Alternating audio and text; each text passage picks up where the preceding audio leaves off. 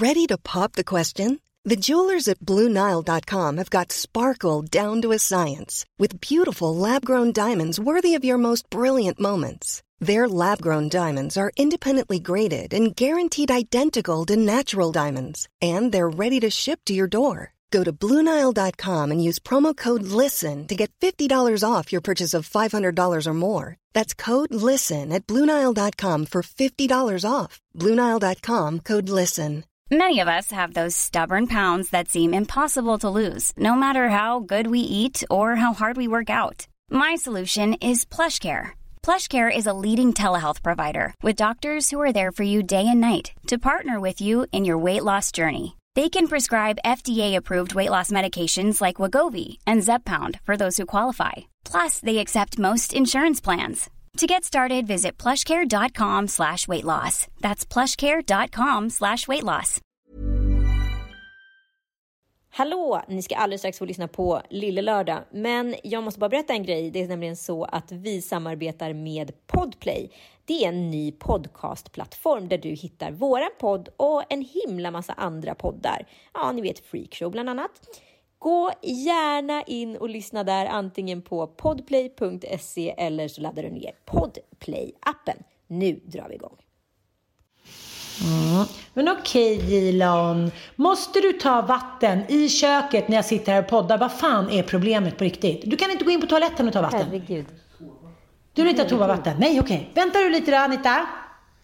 Ska jag vänta? Okej, ta det lugnt. Mm. Kanoners. Så högljutt. Jo, det är jättehögljutt.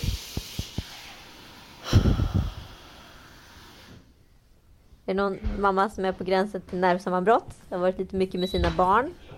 Ansträngt sig lite extra. Fick lite tillbaka. Låter lite så.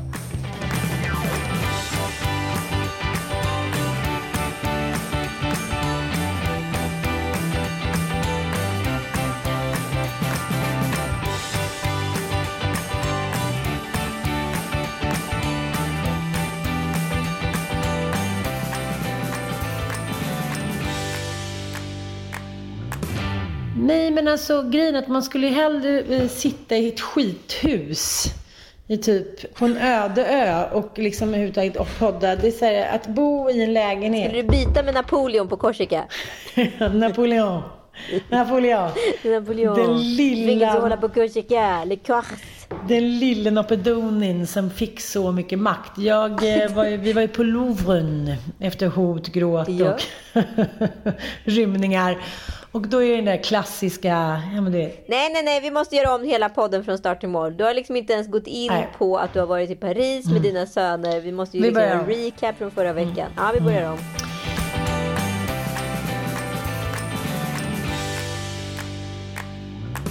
Hej och välkomna till ännu en Lillelördag. Eh, det var, jag fick en, en, en liten reaktion från förra veckan då, att, eh, från en, dam, att hon tyckte att vi eh, var, var taskiga mot eh, Gert Fylking. Och eh, Eh, Jag är ju ingen, eh, liksom, jag är inget fan av att man ska så här, trycka dit eller sätta dit. Men samtidigt så, så tycker jag med att han, ett, ett, jag menar Gert Fylking som person då, som vi pratar om i podden, en man i sina värsta år som podden heter, som mer är ju en rolig blinkning till eh, filmer, ja, litteratur hit och dit. En man i sina värsta år och bästa år som är då ett klassiskt uttryck. Så eh, måste jag ändå säga att han får ju mer bära hundhuvudet för en hel jävla generation som tror att de fortfarande har det. Trots att de liksom eh, sitter packade eller blodiga eller med, med snoppen i pakethållaren. Jag vet inte. Så att jag, jag hoppas i hjärtat att du inte tog allt för illa upp. Utan det är bara så att det är liksom över att kunna, att kunna få kvinnor på, på de gammelvillkoren. Kan jag säga så Anita? Vad har du fått för reaktioner? Nej, men jag har faktiskt bara fått eh, positiva eh, reaktioner. Att det var många som också tyckte att det var en fördämningsbrytare att prata om snåla ex. Det har kommit in väldigt många DMs och historier om snåla ex och deras förfarande. Men nu skulle jag vilja säga Vous encontrez... Nej. Vous écouterez... mycket bra, mycket bra. men nu, men nu, skulle, skulle jag men säga nu skulle jag vilja säga... Vous écoutez le petit vendredi avec moi, Anita Clémence et Anne Söderlund. Euh, bonsoir Anne. Anne euh, Qu'est-ce qui se passe? Qu'est-ce qui passe? À la Swedish. Eller vad var det? Vi är tillbaka i Sverige. Oklart språk. Mm. Eh, på gränsen till nervsammanbrott. Men du, ska du inte ta och göra, ge oss en liten recap på det som kändes mycket. Kan vi få höra lite Magnus hur det lät för ungefär en vecka sedan i Lille Lördag? Hur det kändes att stå med sönerna där vid Eiffeltornet? Nej, men jag kände bara så här, vad fint det skulle vara att stå med sina tre storpojkisar i Paris klockan nio på kvällen och titta på Eiffeltornet. Jag bara kände hur fint det skulle vara. Mm. Det är fint det att du känner, för det är fint. Det är väldigt fint. Ja, men precis som i alla andra svenska filmer eh, med rubrik som vi hade i alla fall tur med vädret, så hade vi verkligen tur med vädret, men mycket annat blev inte riktigt som planerat. Nej, men jag måste säga att det var... Jag, jag visste att det skulle bli en, en liten prövning att åka med en, den ofrivillige turisten eh, Dante, 14, och eh, den övertaggade turisten som kom från ett annat land, Oisin, nyfyllda 18 då. Det var också det han kallade sig för i Frankrike, Ocean. men... Oceans Eleven. Jag visste nog... Alltså, det som är är frustrerande för att man har ju kommit upp i, eh, du och jag är väl ganska lika där, vi både gillar att slänga och hänga och fastna på något tak och sitta och dricka liksom lite bubbel och eh, köta. Men vi gillar ju också att liksom eh, bränna av det vi vill göra. Det är då vi känner oss nyttiga. Både du och jag är så att man måste göra någonting för att få mumman.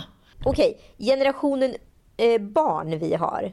De tycker liksom att man bara kan få allt serverat. Det ska vara gött att leva. Mm. Det är deras devis i livet. Mm. Under tiden våran devis i livet är att det ska vara lite hårt att leva. Mm. För att då får man eh, äta, som pappa sa, såglet. Det vill säga fläsket på, eller köttet på, på bordet. Ja.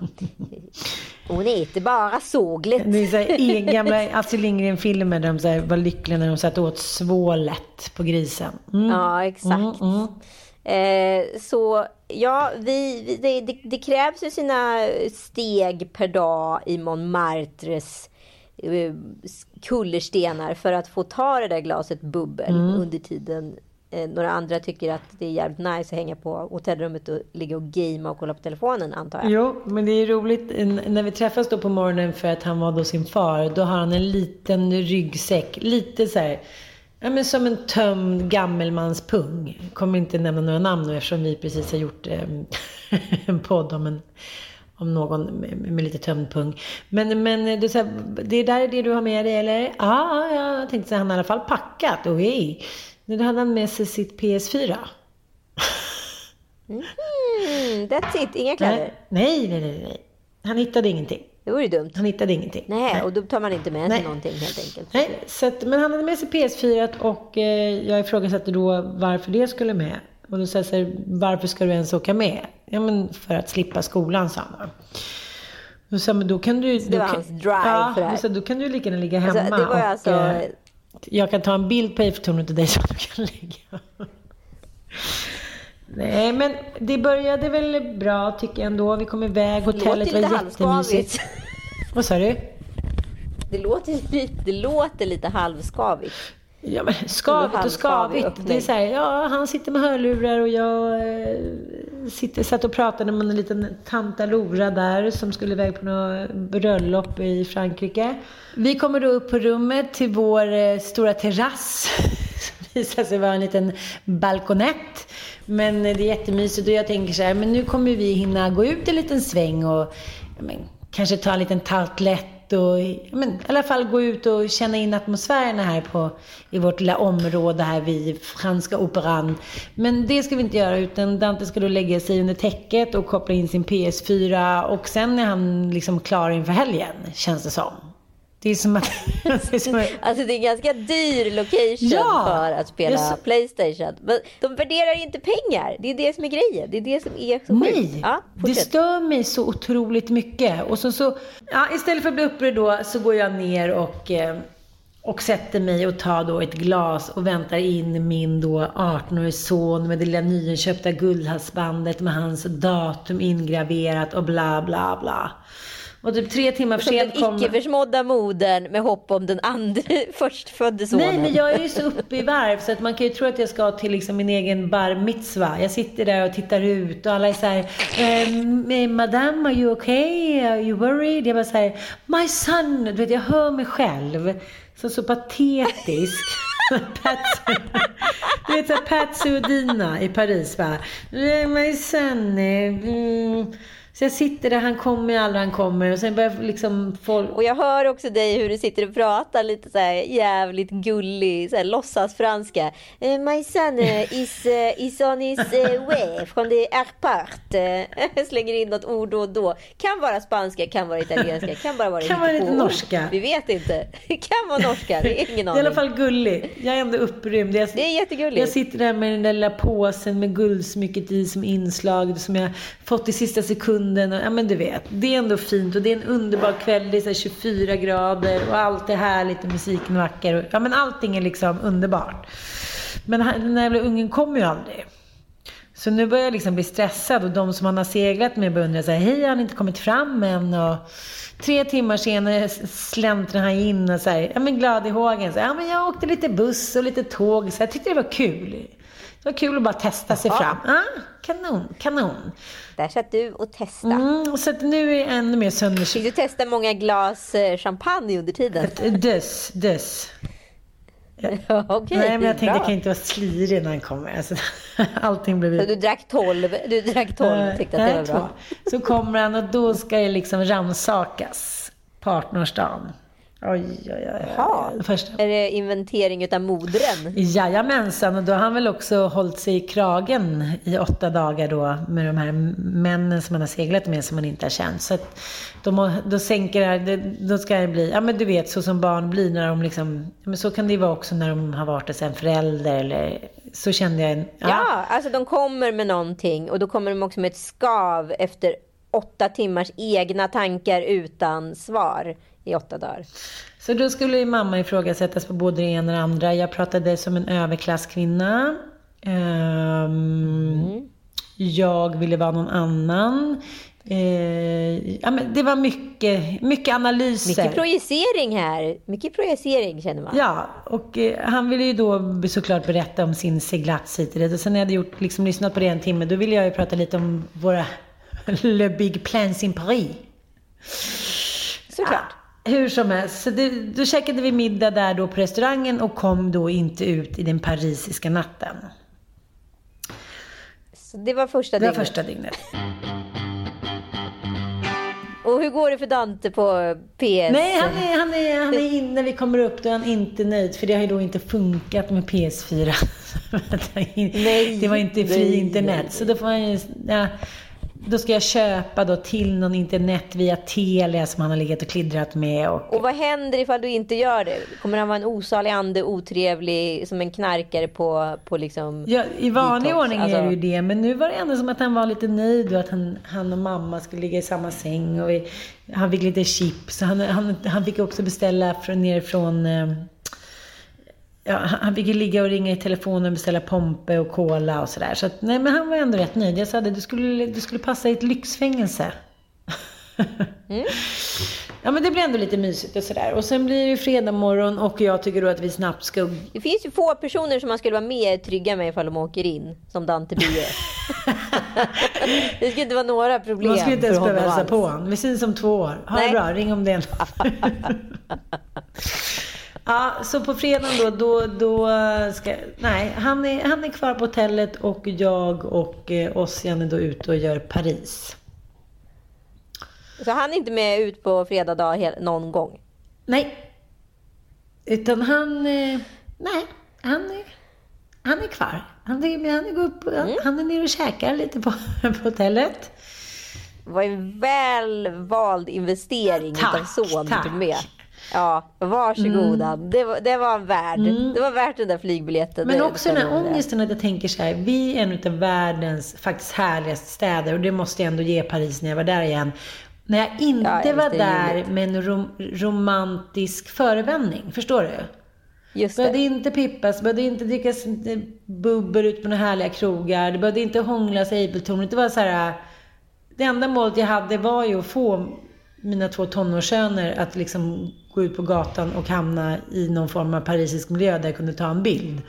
Så på det sättet tyckte jag att det var ganska befriande. Förstår du vad jag menar? Jag såg Paris inte genom, jag såg det genom ett folkligt skimmer.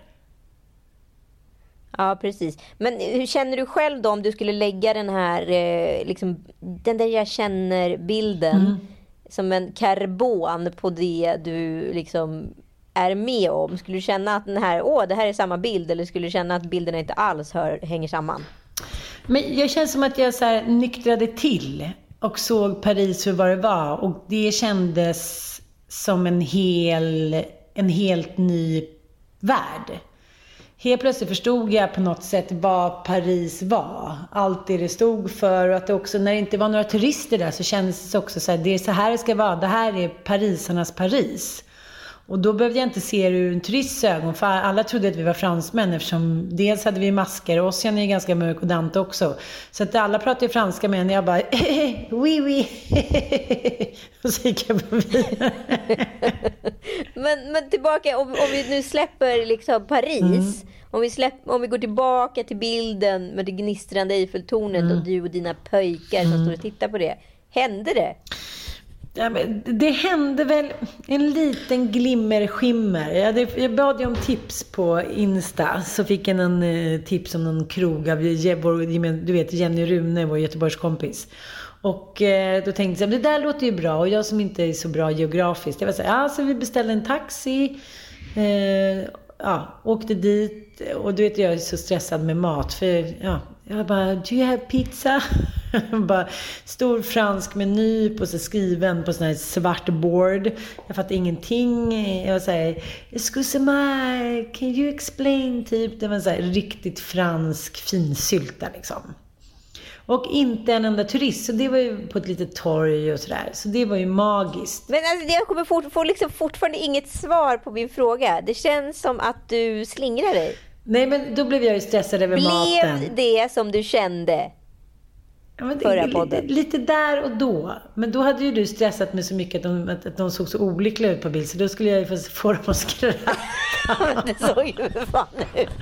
Det såg ju för fan ut som vi var på semester i Skop ja. Skopje. En bild på Dante som ligger i någon form av fosterställning. I ett så här, du vet, så här blixtljus hotellrum i mörker mm. med så här krökt rygg. Det kunde vara så barnhemsbarn i Rumänien. Här, nästa bild. Nå någonting mitt i en tugga. En så glupande mun. Och sen en tredje bild på en glupande mun. Och en fjärde bild som var tagen på så här Ossian i farten. Stirrad och chockad över denna kamera. Det såg liksom ut som att du hade varit på så här ett barnhemsafari bild på hemlösa barn. Det är också så här, killar tycker Och det var inte alls någon så här Paris-romans. Jag sa till det nu får de snart börja le på bild så man känner någon form av tacksamhet över moderns ansträngning. Ja, jag förstår. Ja, det, ja, men den kom, den kom lite senare där. Det gjorde den, det gjorde. Men eh, då tyckte jag att det var lite mysigt där. Men då åt vi upp snabbt och sen var alla trötta så då åkte vi hem. 2000 kronor sen.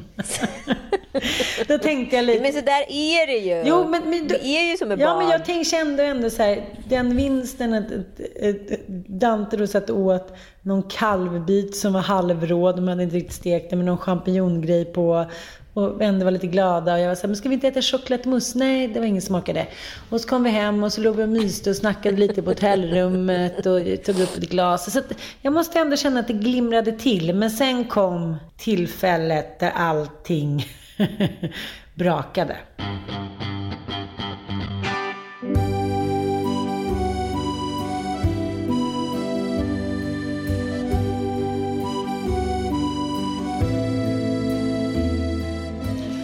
Jag vaknar upp, går ut på min balkong. Mm. eh, ser ja, måsarna skria över Paris tänker det här ska bli den dagen då jag får känna mig som den fulländade äventyrsmodern. Idag ska vi tillsammans titta in i Mona Lisas vackra ögon och sen ska vi klättra upp på Eiffeltornet och ta den här legendariska bilden. Jag har ändå mycket hopp för jag är ändå förberett.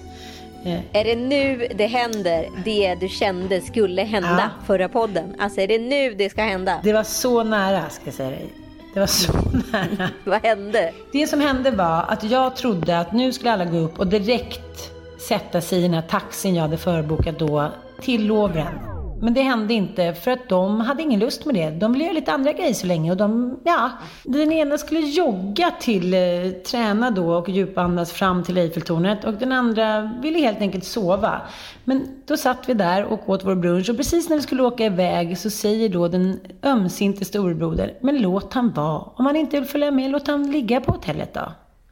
Och där ska jag säga att... Men då har han alltså gjort sin tredje dygn på hotellet? Precis. Och, då, och det, här, liksom, det här betet åt han med hull och hår. Så att då gick han ju upp på rummet och då sa jag så här, ha det så kul. Fast jag sa aldrig där, här får ni lite pengar så ses vi på söndag. Utan jag sa så här, om inte du följer med till Louvre nu, då kommer jag boka en biljett till dig. Då får du åka hem. Nu räcker det. Jag känner mig utnyttjad. Och så började jag lipa lite grann. Och sen så vände jag på klacken och gick iväg. Det tog dig så många dagar. För mig hade det tagit... Alltså han hade klarat torsdagskvällen. På fredag morgon då hade det varit storbråk. Så kan jag säga. Okej, okay. men det här var ändå lördag vid, vid ett-tiden. Ja, det är starkt. Mm. Men då drar jag. Och det är det som händer. Vadå, du drar? Jag drar, ja. Moden rymmer? Jag drar. Jag säger hej då, har det så bra. Ring om ni vill komma. Jag sticker till Louvren. Du rymmer från dina mm. söner. Brukar, historiskt brukar det vara att det är typ eh, dotter på vift eller prinsessa på vift. Men nu är det alltså drottning på vift. Madame Kourou. Men känner mig ändå så här eh, befriad av att jag bara fortfarande var ung och stark och beslutsam. Så jag kände... Vad händer då med männen? Vad Nej, händer då med männen? Det, det, var, det var inte bra. Det, det blev stor oro i lägret.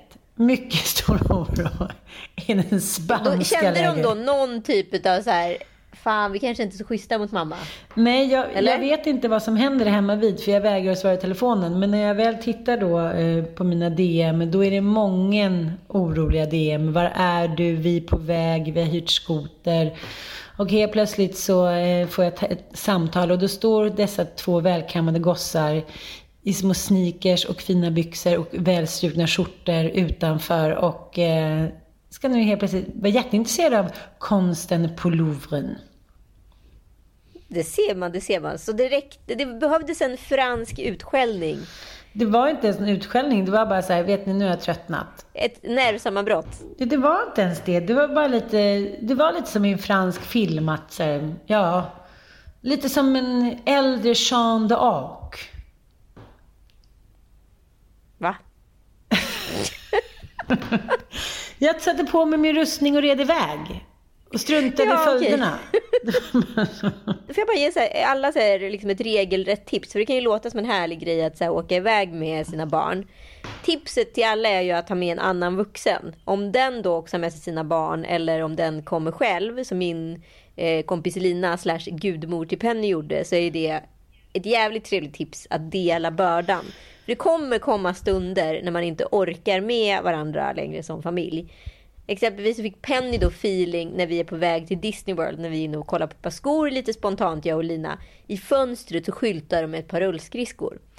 Om inte hon får ett par rullskridskor och åka dem hela vägen till Disney World så kommer hon inte gå på Disney World. Aha. Den här låsningen satt liksom i i en timme tills jag fick någon typ av psykbryt på gatan och så här skäller ut min sexåring som att jag bråkar med en annan vuxen eller en, en arg gammal dam eller liksom Alltså jag, jag tappar det på ett sätt som är så ovärdigt också. Och otrolig skam i efterhand. Mitt på gatan.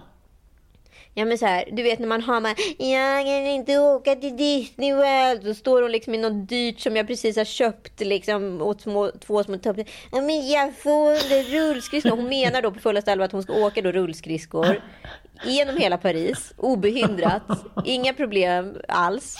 Och sen så ta sig på ett tåg, åka till Disney World, vara på Disney World hela dagen med de här rullskridskorna. För att sen glatt åka hem. Hon är sex år gammal, hon har 100% självförtroende i detta. Hon är också helt övertygad. Hon är helt övertygad, alltså orubblig. Och det finns någonting som min dotter kan som kommer förmodligen hjälpa henne senare i livet på ett enormt sätt. Är fruktansvärt just nu. Förhandling. Säga så här, gå och lägg dig klockan är nio. Om tio minuter. Och hon ska alltid ha sista ordet. Oh. Hon är aldrig nöjd. Hon är aldrig nöjd. Åh oh, gud vad jobbigt. Det är så fruktansvärt jobbigt. Men jag tycker du säger någonting där, att man tänker fel. Man ska inte vara själv och tro att man ska vara någon så här allsmäktig moder eller fader och alla barn ska älska en. Man ska vara, de ska vara i underläge. Där känner jag den franska metoden. Ja. Att man säger, det är som ja, du säger, sen... fler vuxna än barn. Lite så. Mm. Plus, en sak till. De unga, alltså, det är lite det vi pratade om innan. Alltså, vi, vi slet ju, vi förtjänar ju saker i vår generation. Mm. Men de här unga, de behöver inte förtjäna någonting. Det är inte viktigt för dem. Plus att de, i, i och med att de har liksom internet på ett sätt som inte vi ah, någonsin ah. hade internet. Gud vad gammal jag låter när jag säger sådana saker. Men det var ju så, så älskling. Världen. Jag fick inte ja. en spänn när jag skulle tågluffa. Typ 300 kronor på nej. någon resecheck. Nej, Bara, jag fick samla en kronor i ett jävla år. Fick upp 1800 spänn. Det var det jag skulle ha i handpengar liksom hur som helst. Men de har liksom, de har YouTube. De har hela världen som spelfält varje dag, hela tiden. De har Instagram. Alltså de är på 78 olika platser på jorden varje mm. dag. Därför är inte Paris så exotiskt som det kanske företer sig vara för en sån som oss som alltid liksom så här, drömmen om Paris. Jag mm. bodde i Paris när jag var 20. Det var liksom det största liksom i mitt liv det fanns inte på världskartan att jag skulle våga tagit mig till Los Angeles eller New York på egen hand. Men Paris, det var tillräckligt stort för att vara mina drömmars stad. Mm. Liksom. Men också men, sättet som det... man ser hur de konverserar, inte Dante då, men Ossian. Man bara, nej men du har precis fyllt 18. Jag skulle skita på mig om det kom fram liksom något par från så här, franska södern och ville prata. För honom är som ingenting. Det är som att här, prata med killen på McDonalds i kön. Det är, så här, för dem är det inte en, liksom, världen är inte en gräns. För oss var det så här, wow, vi ska åka dit. Det var liksom en gräns som skulle överskridas. Det var någonting så stort.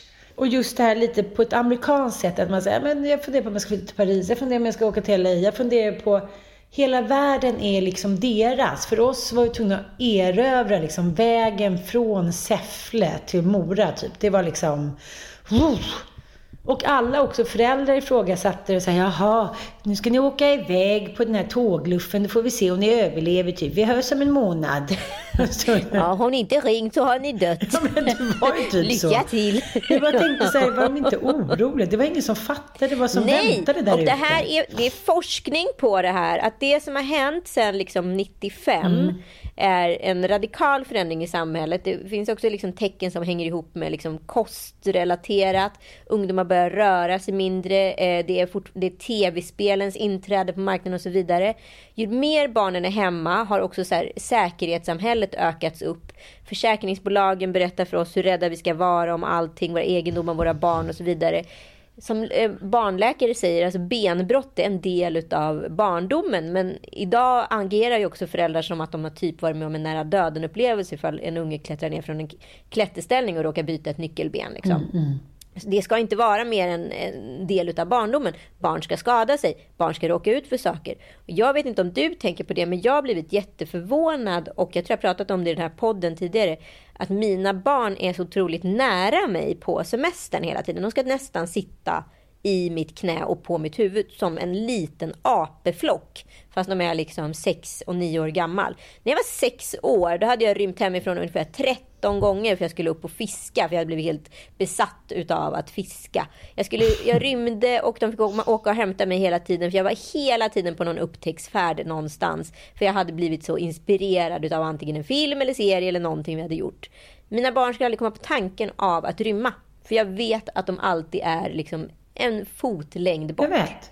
Och det här är någonting som, alltså det är en förflyttning i samhället. Det är inte bara hemma hos mig, utan det är en reell förflyttning. Barn idag är väldigt eh, eh, vad ska jag säga, rädda för världen. Och världen är ju i deras fönster hela tiden i och med att de har tillgången till Youtube etc.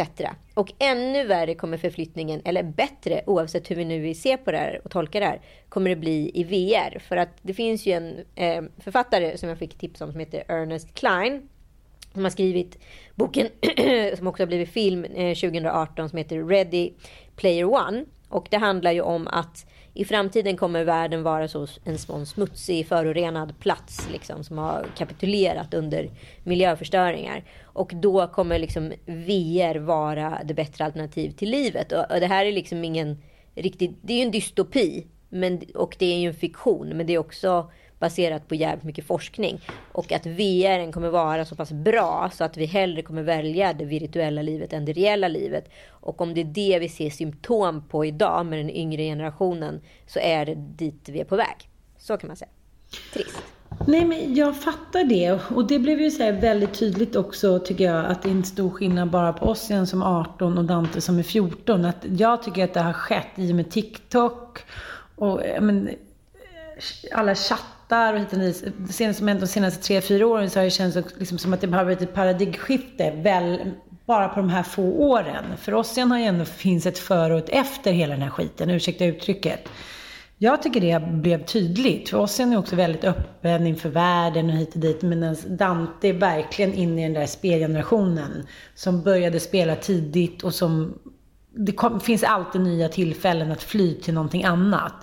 Och jag tycker det är så jävla svårt, för man kan ju också bara, likt hans far, så här, släppa taget. Så här, men det är så han är, det är så, så var Ossian också, så var den också, hit och dit.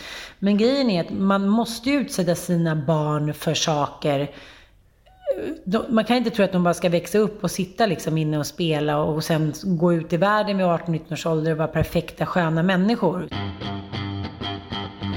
Sen så tänkte jag så här, okej okay, jag gillar läget, nu gör vi så här. Vi gör ingenting. Vi käkar middag på hotellet och Men vi myser lite. Såg ni ens Eiffeltornet? Vi var mycket nära. Mycket, mycket. vi var snigelnära. Men okej, det bidde en bild. Ni tittade på en bild på Eiffeltornet från ert hotellrum, eller? Nej, eh, utan på söndagen då så bestämde sig modern för att nu skulle vi ta en taxi då eh, och avsluta då, ta med oss våra väskor som inte gick att rulla och åka då till Tour de Eiffel. Jag beställde en taxi och hoppade in i taxin. Då visade det sig att det var Tour de France. hela, hela Paris var avstängt. Nej. och nu blev det liksom en sämre fars. Jag började bråka med någon taxichaufför som hade lurat oss och vi försökte rymma vidare på skotrar med alla väskorna. Det var liksom Chaplin i Paris alltså.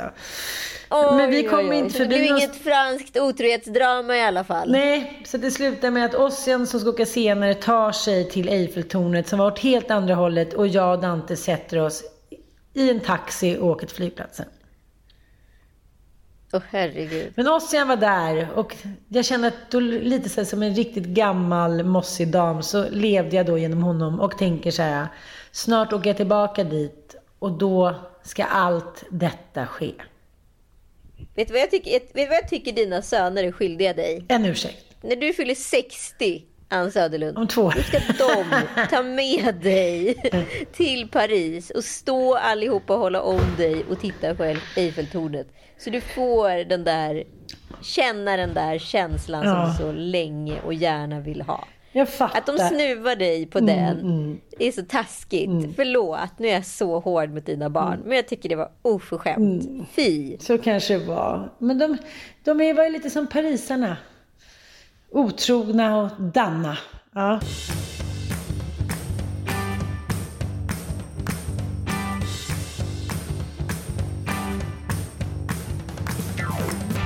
Ja, men var det någon fransk otrohet? Eller hur, vad, är det, vad är det för heta affärer i Frankrike? Läste du några tidningar? Det gjorde jag inte, ska jag säga. Utan eh, jag kan ju tänka mig att det, det var ju helt stenhårt krav på ansiktsmasker. Och jag ska säga att det var en hederssak. Det var ingen som försökte fuska som den minsta millimeter. Utan man gick där i 27 graders värme med de där maskerna som att det gällde livet, vilket det också gjorde. Och det, det, man kände sig att det var verkligen en hederssak. Och jag tänker också, vi har ju pratat om det tusen gånger, men att ja, enligt då eh, Ja, ja, men det är ju sant. Det är ingen rök utan eld. Så har ju fransmännen en liten vana det här med otrohet, att man har en älskarinna eller en älskare och att det liksom inte är någon big deal. Men jag tänker under coronans tid när man inte får gå hem till varandra så det måste vara jävligt mycket relationer som ändå har blivit bättre i Frankrike och i Paris. Eller? Ja, det är ju hårt, det är ju hårt spekulerat skulle jag säga. Jag undrar också hur det går med kindpussarna i de där maskerna. Undrar om man kommer få någonting motsvarande våra armbågsknyckar. Som är någon form av mask-safe kindkyss. Såg du något? Såg du något på gatorna? Nej, faktiskt ingenting. Det verkar de helt ha släppt. Så då kände jag så här... Men så tänkte jag så här, det är inte så intimt deras kyssar ändå. Alltså förstår du vad jag menar? Det är ju egentligen bara kyssar i luften. Men nej, det, det var liksom väldigt avståndstagande överallt, måste jag säga vi, Sveriges eh, liksom, hantering av corona har ju liksom, till och med Bill Gates har ju gått ut och förkastat detta. Under, samtidigt så märker man att så här, allt fler tar sig an den svenska strategin, eller vad man ska kalla det för, i Europa. Men eh, för våran ekonomi hämtar sig ju precis som på samma sätt som efter andra världskriget. I och med att vi då så kallat var normala så kunde ju livet trumma på i vanlig takt. Och under tiden andra länder i Europas BNP gick ju rakt ner åt helvete så funkade svenska marknaden väldigt bra i jämförelse. Och nu är det ju lite samma situation liksom. Världen håller på att gå, sakteligen gå under och deras BNP rasar. Så det som är kontentan är, eh, är väl att så här, vi offrar egentligen unga människors liv för att eh, självmordsstatistiken ökar, våld i hemmen ökar. 20 procent av alla flickor i exempelvis Kenya har just nu blivit eh, våldtagna eh, och så vidare. Så vi offrar väldigt många ungas liv på för bekostnad av de gamla.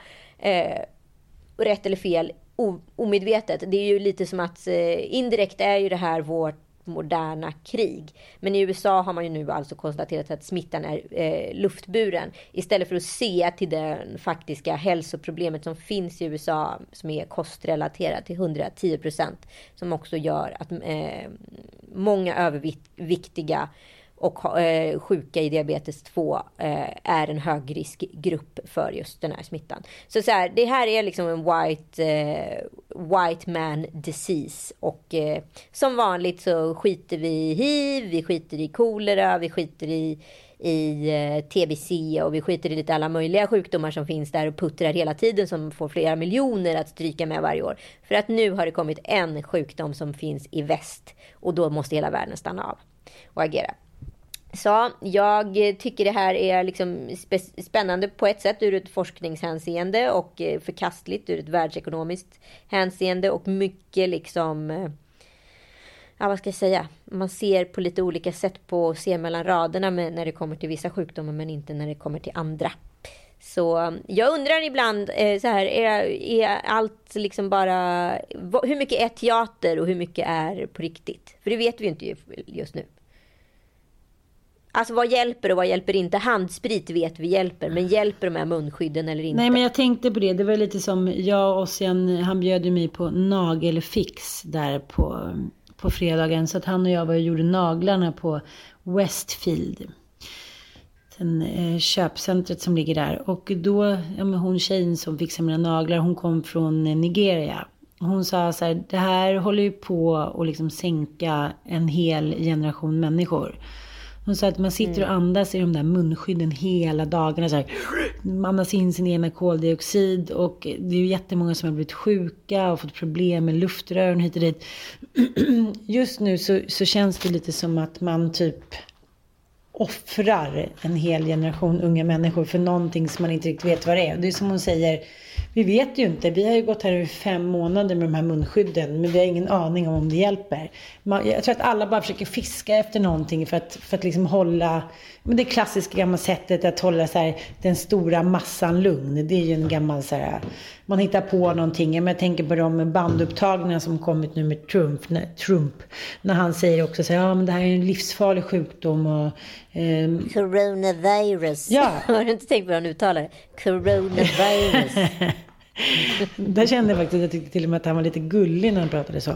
Eh, så att, eh, det är ett sätt att famla, famla efter någon form av trygghet. Och det är ju enda sättet också som ledarna i, liksom, i, i, både öst och västvärlden och det enda sättet för dem att göra, eh, att visa att de står starka, även fast de inte heller har någon aning. Det vore jävligt jobbigt om de också, det är ungefär som man är liten och föräldrarna säger så här, jag pallar inte mer, eller jag har ingen aning om hur det här funkar. Då blir man ju livrädd som barn. Det här liksom fyller ju samma funktion, förstår du? Något glädjande ämne hur som helst så måste jag ju ändå säga, säga hurra att eh, svenska sexualundervisningen i skolorna ska eh, jackas upp. Med tanke på att man nu äntligen konstaterat ungefär 18 år för sent att eh, nätporren är skadlig. Mm, mm. Men så tänker jag ändå på det här i vuxenvärlden då eh, angående så gränser för otrohet. Så jag vill göra ett litet test här med dig Ann Södlund. Vi vet ju alla att vi tjejer eh, kan ju både ge bort dildos, det vill säga löspenisar till varandra i födelsedagspresenter etc. Eh, vi kan också liksom glatt ha med oss löspenisar eller eh, ha det öppet eh, med vår partner hemma och så vidare. Mm. Så jag tänkte bara kolla lite grejer med dig, för det är ju väldigt laddat det här manligt kvinnligt, vad som går gränsen för otrohet.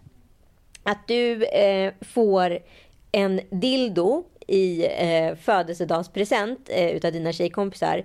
Skulle det klassificeras som att de ger dig en otrohet eller inte? Nej, gud nej. Det skulle bara vara roligt ju. Ja.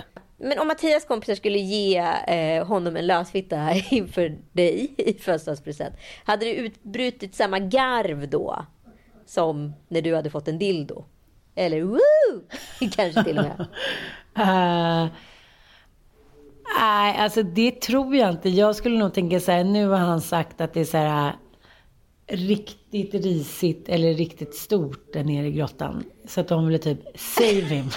jag skulle nog inte bli helt glad alltså. Nej, okej. Okay. Men, men om, om du skulle, du, har du någonsin haft med liksom, eller du behöver inte svara på personen, Eh, en dildo när ni har idkat älskog?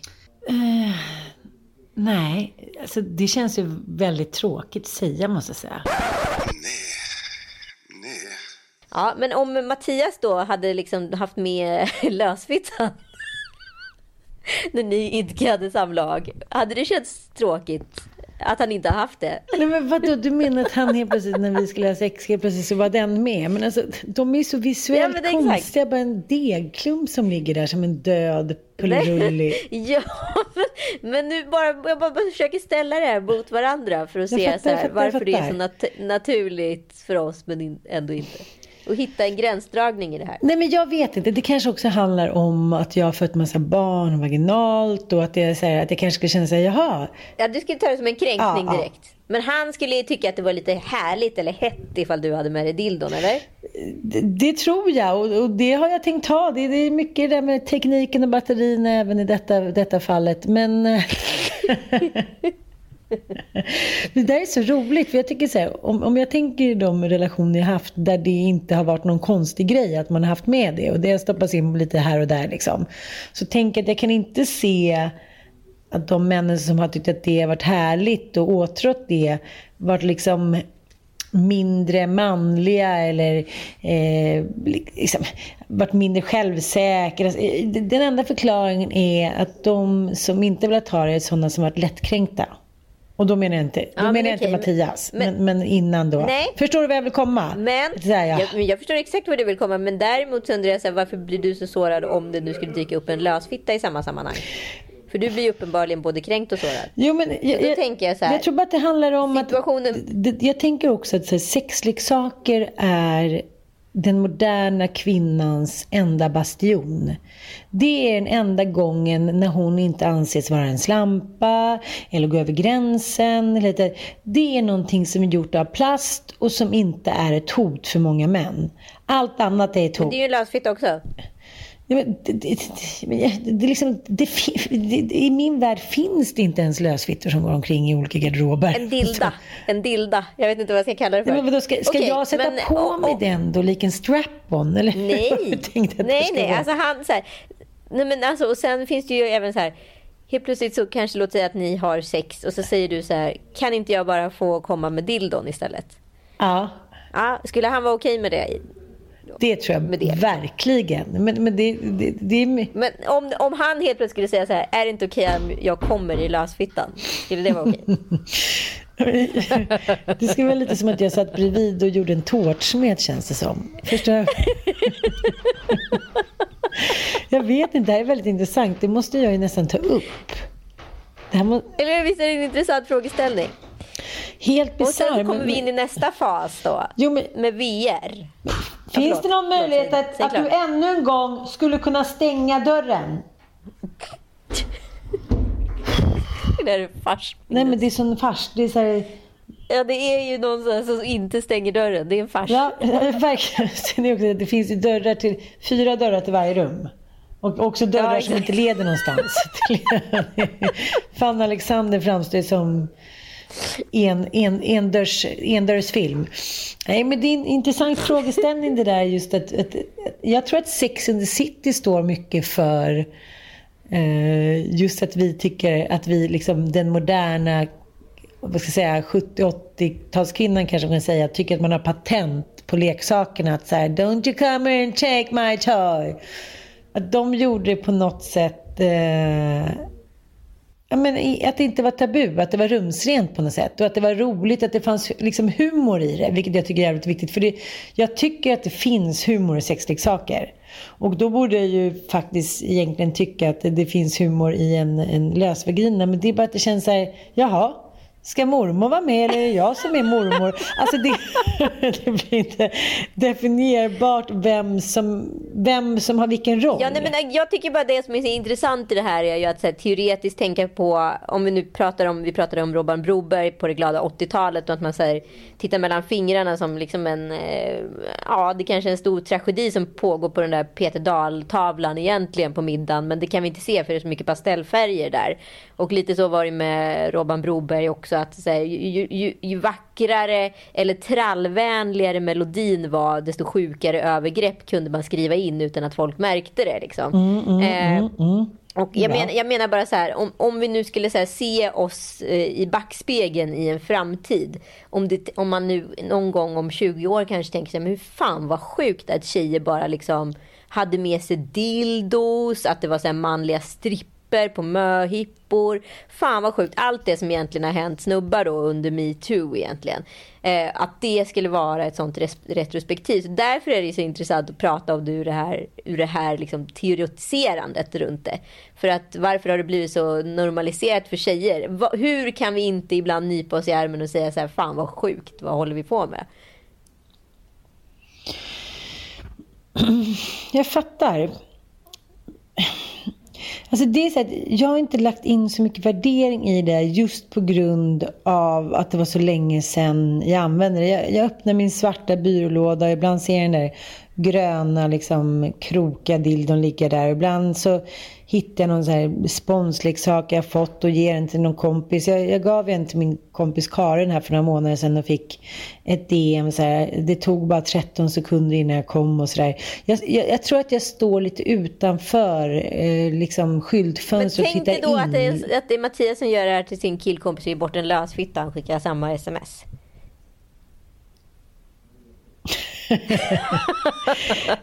då var den här podden slut. Tack för idag för att ni lyssnade lilla. Jag måste få tänka på det där. Men det, för det finns ett ställe på Söder som är Jo, men det finns ett ställe på Söder, en porrbutik, där de har såna här rejäla gummidildosar och rejäla gummifittor liksom. Det var så länge sedan jag var där. Det känns som en en surrealistisk fransk värld. ja men exakt på Rue de Sebastopol så är det liksom sexbutik på sexbutik på sexbutik och den ena liksom löskuken är större än den andra och jättefittan och minifittan och allt vad det är liksom. Så att så här, ja. i Frankrike så är det ju inget konstigt att ha med sig en lös fitta in i samlaget eller en löskuk in i samlaget på otrohetsaffären eller med den respektive. Whatever it is. Därför undrar jag så här, hur kan vi ha så kartlagt de här sexuella normerna så hårt att det här är okej och det här inte är okej i Sverige som ändå är så extremt progressivt i de här frågorna. Vi ska ju vara superfeministiska och så vidare men betyder det också att vi också bara kan ta sådana här saker helt självklart utan att fundera eller rannsaka eller vända och vrida på saker och ting. Det blir så konstigt, det är ungefär som att säga så här, jaha, eh, ska vi hugga huvudet av den där förrädaren på lördag? Alltså, det känns som det tillhör en annan värld, så här, Alice Underlandet-värld.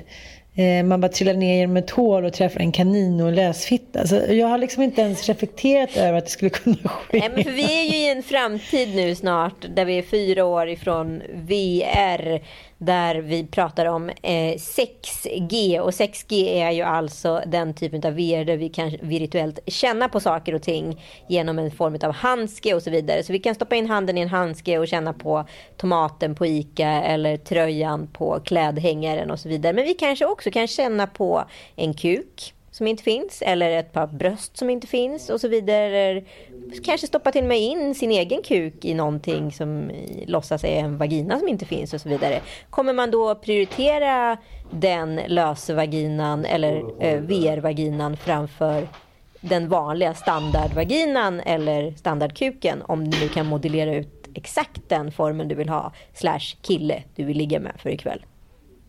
Det är klart att det kommer kunna bli så. Men sen är det ju så här att lite som man kan konstatera att till slut blir ju sex inte särskilt roligt utan kärlek. Nej. Men om man inte har testat något annat så är det som finns. Och även om det känns tomt och ensamt och som ett vi, eh, att man kommer med ett vut till slut, så är det ändå det man har. Och eh, ja, men, om man inte vet något annat så är man ju missnöjd nöjd med det. Ja, exakt. Mm. Och det skapar ju också, du och jag har ju pratat innan om de här männen då som sitter och skapar sina egna spelvärldar och så välutbildade killar som går ner på halvtid för att kunna vara kungar i sina egna riken för att de är så jävla rädda för att få ett nej. Mm. Och eh, Eh, jag, jag, jag, tror inte att det kommer bli bra för, för liksom dagens ungdomar. Särskilt inte för ja, men ovannämnda som jag pratat om, unga killar som så här, låser in sig i sin virtuella värld. Att även den här möjligheten finns. Det låter inte som en bra framtid. Jag tror inte att eh, kvinnovåldet kommer minska när, bara för att du har, kan spöa på eller mörda din VR-flickvän och hon återuppstår varje dag. Precis som i Westworld. Utan snarare kommer det bli väldigt mycket värre. Men det vet vi ingenting om än. Eh, så vi kan bara spekulera. Och det är ju faktiskt de gamlas roll att rädas framtiden. Så att nu tar vi på ja. oss våran gammelkofta och säger aja. Baja. Det enda jag vill tillägga är att jag måste tyvärr sluta för jag ska gå och googla ordet lösfitta. Ha en vacker framtid.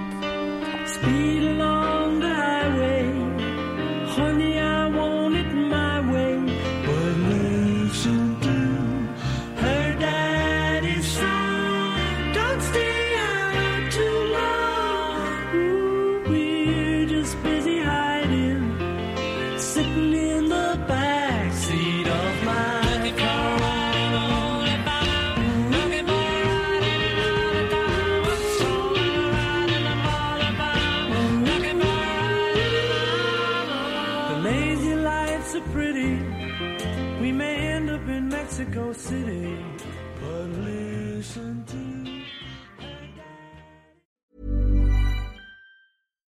deserves the best, and there's no better place to shop for Mother's Day than Whole Foods Market. They're your destination for unbeatable savings, from premium gifts to show-stopping flowers and irresistible desserts. Start by saving 33% with Prime on all body care and candles. Then get a 15-stem bunch of tulips for just $9.99 each with Prime. Round out Mom's menu with festive rosé, irresistible berry chantilly cake, and more special treats. Come celebrate Mother's Day at Whole Foods Market. Hey, it's Paige DeSorbo from Giggly Squad. High quality fashion without the price tag. Say hello to Quince. I'm snagging high-end essentials like cozy cashmere sweaters, sleek leather jackets, fine jewelry, and so much more. With Quince being 50 to 80% less than similar brands. And they partner with factories that prioritize safe, ethical, and responsible manufacturing. I love that. Luxury quality within reach. Go to quince.com slash style to get free shipping and 365 day returns on your next order. Quince.com slash style.